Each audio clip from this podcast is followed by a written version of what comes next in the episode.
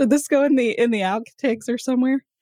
That our taxi driver in Washington, D.C. thought that you and I was so Tressa, pissed. Your wife, our former chief nursing officer, our taxi driver was like, "Oh, is she your daughter?" referring to me, which I thought was hilarious and amazing. Yeah, that's nice. Because y'all are way too young to be my parents. However, well, Tressa's doing the math. She's like, "That's possible." I'm like, "She's 32. She's 32. You would have been like, yeah, you can't. 12. I don't think you can actually physically have kids when you're 4. No, so yeah, she's 44. I said no. Yeah, no. Yeah, but she doesn't look a day over 36. So yeah, exactly. He was, I don't know what he was thinking, but, I appreciated the compliment, but then I immediately felt bad for my parents who'd just been insulted by the taxi driver. Exactly. Oh my gosh. Okay. So here we go for real, though. Right. Yes, we should start this little mini-sode. All right. Hello and welcome to another mini-sode. Today, we are talking about last week's episode, so it's a little bit of Rural Health Rising inception, if you will, because we really have been thinking a lot about the conversation that we had with Harold Miller last week, and we wanted to discuss some of that today on a mini-sode. So, I'm Rachel Lott. And I'm JJ Hodshire. And this is Rural Health Rising.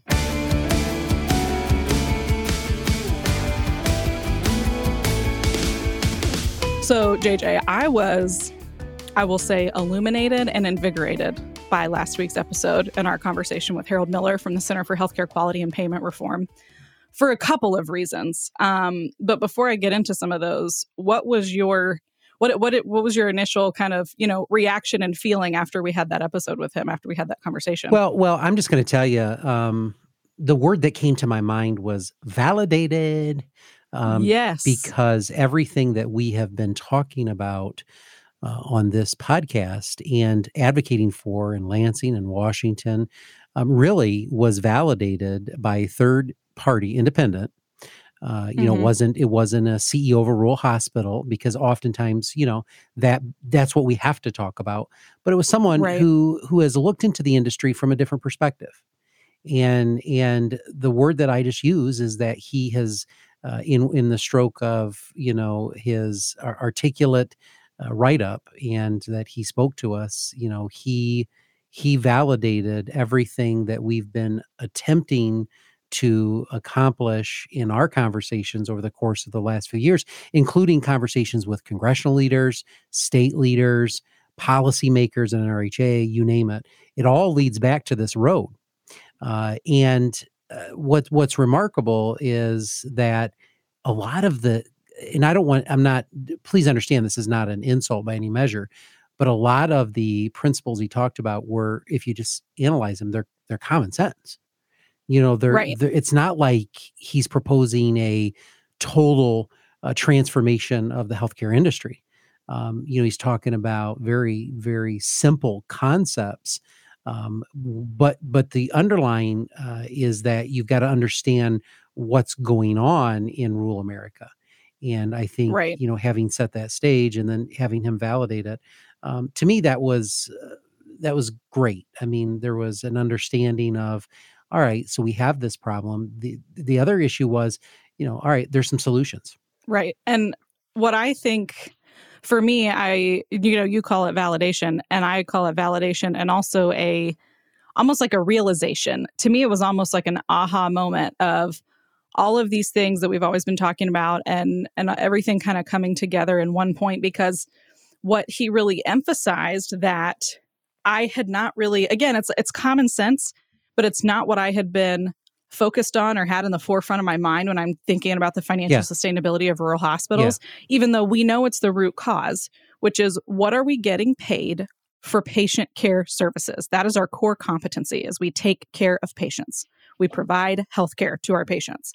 And there are a lot of other things, that we do and benefits that we have to our community outside of that. But that is our core competency, right? Yep. And so if we're not getting paid what it costs us to provide our core competency, every time, that we've talked about, we have to get creative in rural healthcare.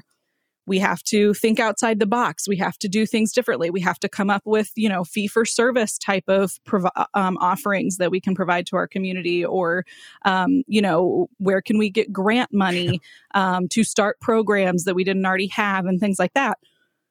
Those are good things. However, We shouldn't have to do that, Rachel, to be able to stay open. You're right. Right? You're absolutely right. And that's what I had never really, I mean, obviously that's underlying the entire conversation about, well, we have to get creative, we have to do things differently. But the thought of getting creative and trying to find a way to make ourselves sustainable when the design of the way rural healthcare functions is not set up to be sustainable, that really cannot get lost in the conversation. It's like the difference between we're trying to, what can we do right now, right in front of us? What's our next best step to survive versus how do we fix the real problem? How do we get to the root of the issue? And the way Harold and the data he put together is presented, it's like, oh yeah, we got to make sure we don't, you know, take our eye off the ball. Mm-hmm. Is it eye off the ball or eye off the prize? Both. Okay. Well, we need to make sure we don't take our eye off the ball or the prize, right? Because that's the real true big issue. And we do spend a lot of time looking at all these other things because we have more control over them in the near term. But in the long term, it's like we have to fix that problem of we're not getting paid even at 100% of the cost of what the care we provide. Right. And by and large, as a whole in rural healthcare. Yeah. Well, Rachel, consider this. Let's take a grocery store. All right. Yes. What other industry in America can purchase a product from the supplier and sell it for a lower price than they purchased than what you paid for it? Yeah. No one can. That is not a sustainable model. And so we are getting purchase services from CMS, from the government, and we are selling those services, right, at a lower reimbursement that we get for that product. Now, for what it costs, I mean, our cost reports are based on what, 2016? 2016. So consider this, to factor in the cost of doing business with rising nurse wages, supply chain cost, you name it. It has highlighted in the last year that this system is broken because we cannot afford to provide healthcare in rural communities because we are not getting reimbursed at a level that can cover the cost. Now, in our personal lives, we know that at some point you're going to have to file bankruptcy as a household if you continue to do that. Exactly. Or you have to cut expenses by giving up maybe your second car, or you have to not go out to eat and those things. Or go get another job. So isn't it a shame that across America, you and I are sitting down talking about fundraisers for the hospital? Right. Fundraisers to raise money to provide baseline services for our patients in this community because the government, the payers, don't reimburse us enough to cover the cost of doing business and providing that healthcare. So we're talking about, it's not as ridiculous as a car wash, but it's similar. Our skilled nursing facility has a bake sale to help fund certain things. Fund activities and fund things for our residents. Yep. We have our auxiliary that has to have 3 or 4, auctions and or fundraisers every year to be able to support the operations of this hospital so we can buy equipment. Mm-hmm. And in what other industry, the grocery store, the factory, is having bake sales and is having fundraisers to support the baseline operation? They would just simply close. Right. We know we cannot simply close. If we close, the loss of services in our community equals poor healthcare outcomes up to and including death. Right. That's what happens when rural hospitals close. So knowing currently that it costs more to provide the service than we're reimbursed, we know the model has to change. Right. Now, someone may say, Rachel, well, how do the big cities do it? There's hospitals in big cities in Indiana and other places that have money on Wall Street, and they have lots of money. Right. Billions on Wall Street. They have lots. Nonprofit health systems that have billions of dollars on Wall Street. That's disturbing. That's another mini-sode. Yeah. That's another episode altogether. But with a billion, right? Like billion. Right. And they have waterfalls. At one point, more than the state of Indiana had in surplus. But they have waterfalls in there. Okay, that's great. But look at it.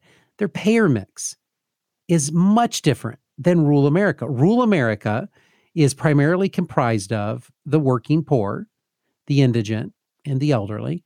And what we find is, in cases like Hillsdale, 70% of our payer mix, those people that pay for our services, are government payers, Medicaid and Medicare. Right.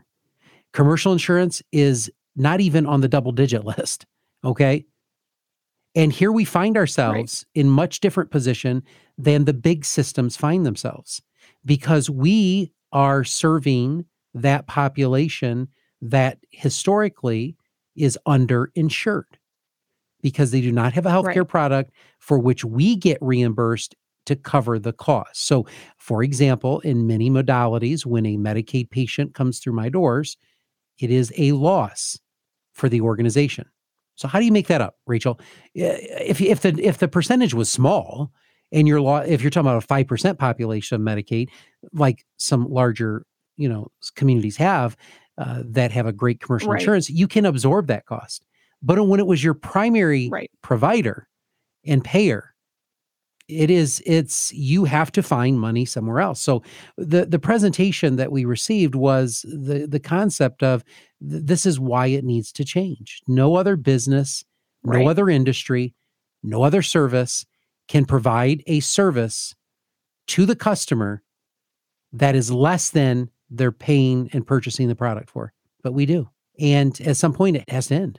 Yeah. And the point that, that I like the analogy that Harold used of the fire department is not being paid based on how many fires they put out. They're paid to be there so that they're available, trained, ready to go when the fire starts. Absolutely.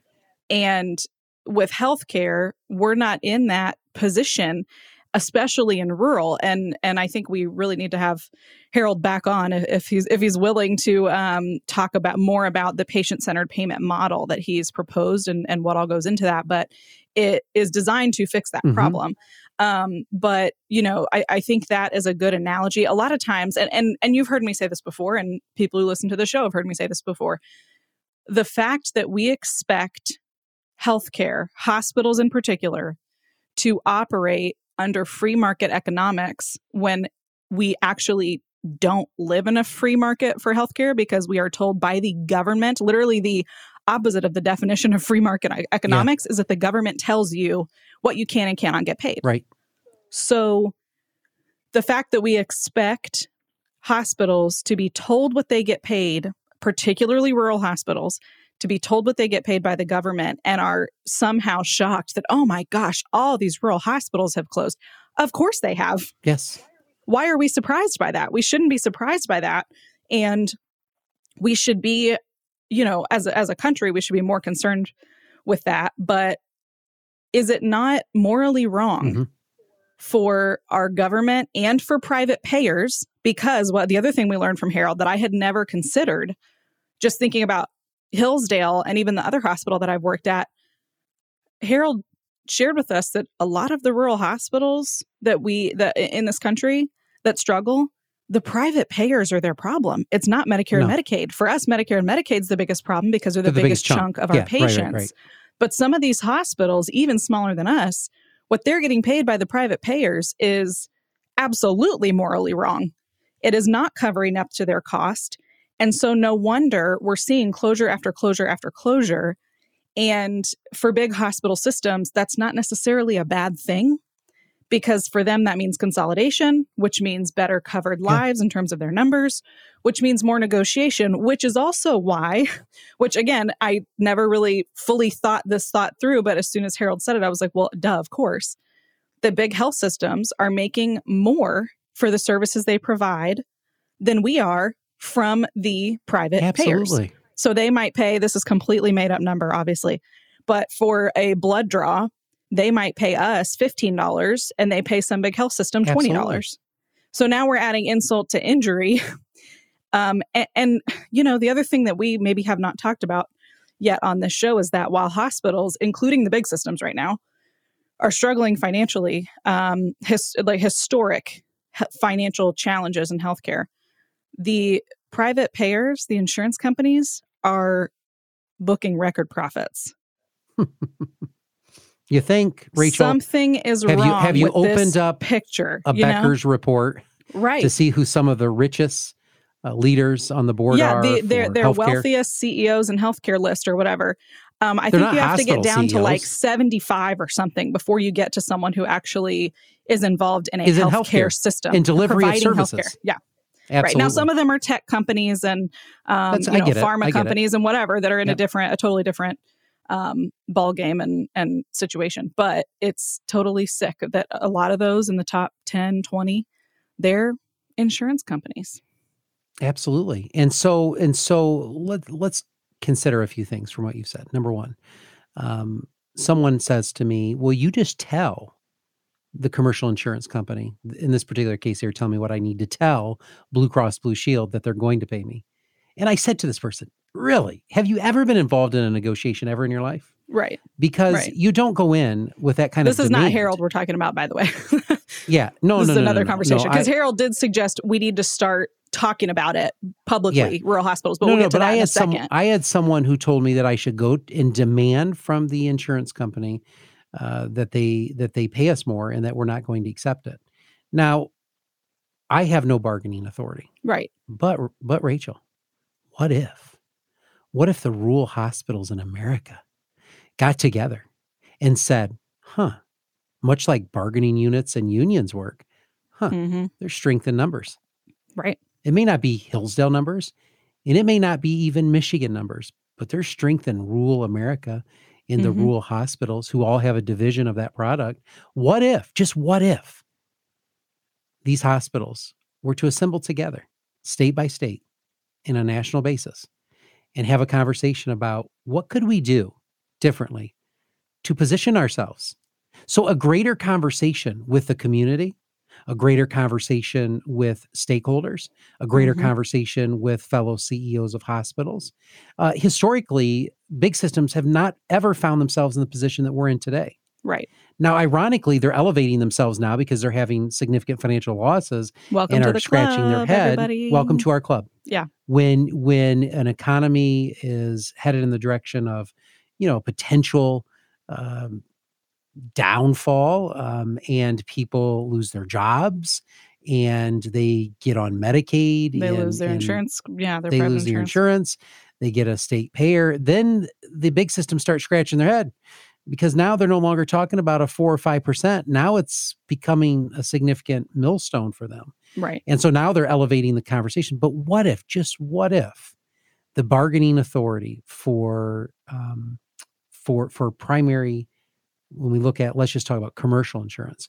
What if the rural hospitals came together? What are your thoughts on that, Rachel?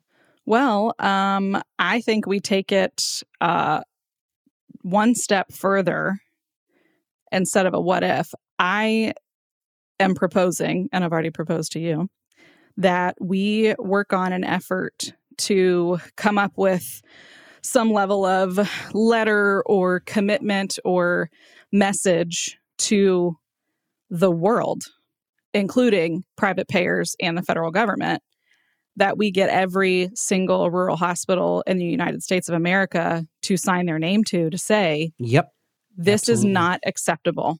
Because absolutely, for one, I think from a PR perspective, we have to get attention around the issue. This can't be back channeling closed door conversations. This has to be very public to say, what's happening is morally wrong. What is produced by rural America so that the rest of America can function, right? Think of agriculture. Rural America feeds the rest of America. Yes. Yet we are not willing to pay them what it costs for their hospitals to provide them healthcare. It's ridiculous. So absolutely, what I would like to do is to put together, and it'd be great to work with a couple or several, however many different rural hospitals to try to craft a message and some letter or something that we can all sign on to individually, not just as, because we have our associations, which, as you all know, we love our associations. They're amazing. Michigan Hospital Association, they're amazing. Michigan Center for Rural Health, the National Rural Health Association. Amazing. We love them. We also know that there is another element of comprehension and understanding and sense of urgency that our lawmakers get when they hear from us directly as boots on the ground. And that's part of why we started this podcast in particular, was because while our associations are doing an excellent job carrying our message and carrying our interests forward, there's also a need for that message to come from the perspective of a rural hospital. So yes. I would like for anyone who is listening to this that is part of a rural hospital, and if you want to be involved in trying to come up with a way that we can all band together as hospitals, as rural hospitals, not just as an association, but as like every single one of us put our check mark, we put our John Hancock to this, right? Yep, like the Constitution, to say, this is not okay. We are going to pursue a solution, and you're going to be a part of the solution. And if you don't want to be a part of the solution, we're going to keep talking about it. Yeah, we have to. So I would say if you're part of a rural hospital and you're listening to this and you want to be involved in that effort and that process. We're going to do it. Yeah. Please reach out to us. You can email me at rlot@hillsdalehospital.com because I would love to get some folks together who are passionate about this and want to help lead the way. Because, it's not like I'm going to get on the phone and I will if I have to, call all 1,600 rural hospitals in the United States. But if we can, kind of get a task force together to get this message moving forward. Agree. I think this is the focus on we're getting paid less than what it costs us to provide patient care. That is the zeroing in on what is the most important crystal clear message that we can get across, and it's that. And thank you to Harold for putting this forward in the way that he did. Yes. Because it has made it so much easier for us to narrow our focus when it comes to advocating for rural hospitals, to get to the root of the problem. Not all these side programs and grants. We love all of those things too, but we can't be expected to beg, borrow, and steal so that farmers have health care, so that the elderly who live out in the country where they were born and raised and lived their entire life have health care, where young people who are trying to reinvigorate the rural communities they live in and small business owners are not able to get the healthcare they need. Or, Rachel, consider this. We serve a community here where we have the Amish population who do not have vehicles. Right. We have to care for every human life in this community, in our catchment of services, in the service area that we have. And we have to, when you talk about a moral dilemma, this is why it's a moral dilemma. Right. We have individuals in our community that cannot physically travel because of their condition, or they lack the wherewithal to own a vehicle to travel. Right. It is a moral crisis in rural America right now that we're experiencing, and we must do something. So I absolutely agree with you. If there is a CEO listening, a COO, I don't care what your level is, C-suite, whatever it is, and you're listening to this podcast, I charge you that we have to join forces together. It is our only last-ditch effort to save our community hospitals. Scott Becker has been on this program. Others have been on this program.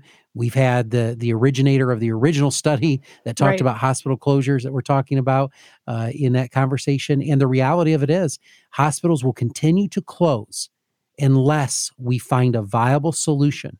When those hospitals close in those respective communities, healthcare is gone forever. It never returns. We know that. Hospitals don't reinvigorate. They turn to nasty areas of the community, typically where they're tearing the hospital down 10 years later, or they're turned into to homeless shelters or drug places. Or a parking lot. Across America. They don't reinvigorate. They do not come back. Right. And so when you lose it, it is gone forever. There's no temporary suspension of it. And so we are fighting to sustain healthcare like we have never fought before. We are begging, borrowing, and pleading with our community to have fundraisers, and it's most inappropriate. And we must lean on those individuals who are responsible for the lack of proper payment to sustain this healthcare model. They need to be held accountable. And I know that's not pretty, especially as I go into negotiations with healthcare payers right now, that it's hard to hear that. But it's hard to watch executive pay climbing double digits while poor Americans in rural communities are lacking healthcare services and their hospitals are at risk of closing. It's unacceptable. And with that, I will once again reiterate, if you want to be involved in, some sort of task force that we can put together to drive this conversation, reach out to me directly. My email is r@Rachel Lott, Lott @HillsdaleHospital.com. The time is now. Thank you for joining us for today's minisode. If you have a topic or issue you want us to cover on a future minisode, shoot us an email at marketing@hillsdalehospital.com. You can also find Hillsdale Hospital on Facebook and Instagram. And with that, don't forget to subscribe wherever you get your podcasts. And if you like what you hear, leave us a 5-star review on Apple Podcasts and tell others why they should listen too. Your feedback helps more listeners find Rural Health Rising. You can also find us now on Twitter. I'm at Hillsdale CEO JJ. Rachel's at Rural Health Rach. And you can also follow our podcast at Rural Health Pod. Until next time, stay safe, stay healthy, and stay strong. Rural Health Rising is a production of Hillsdale Hospital in Hillsdale, Michigan, and a proud member of the Health Podcast Network. Hosted by JJ Hodshire and Rachel Lott. Audio engineering and original music by Kenji Ulmer. For more episodes, interviews, and more information, visit ruralhealthrising.com.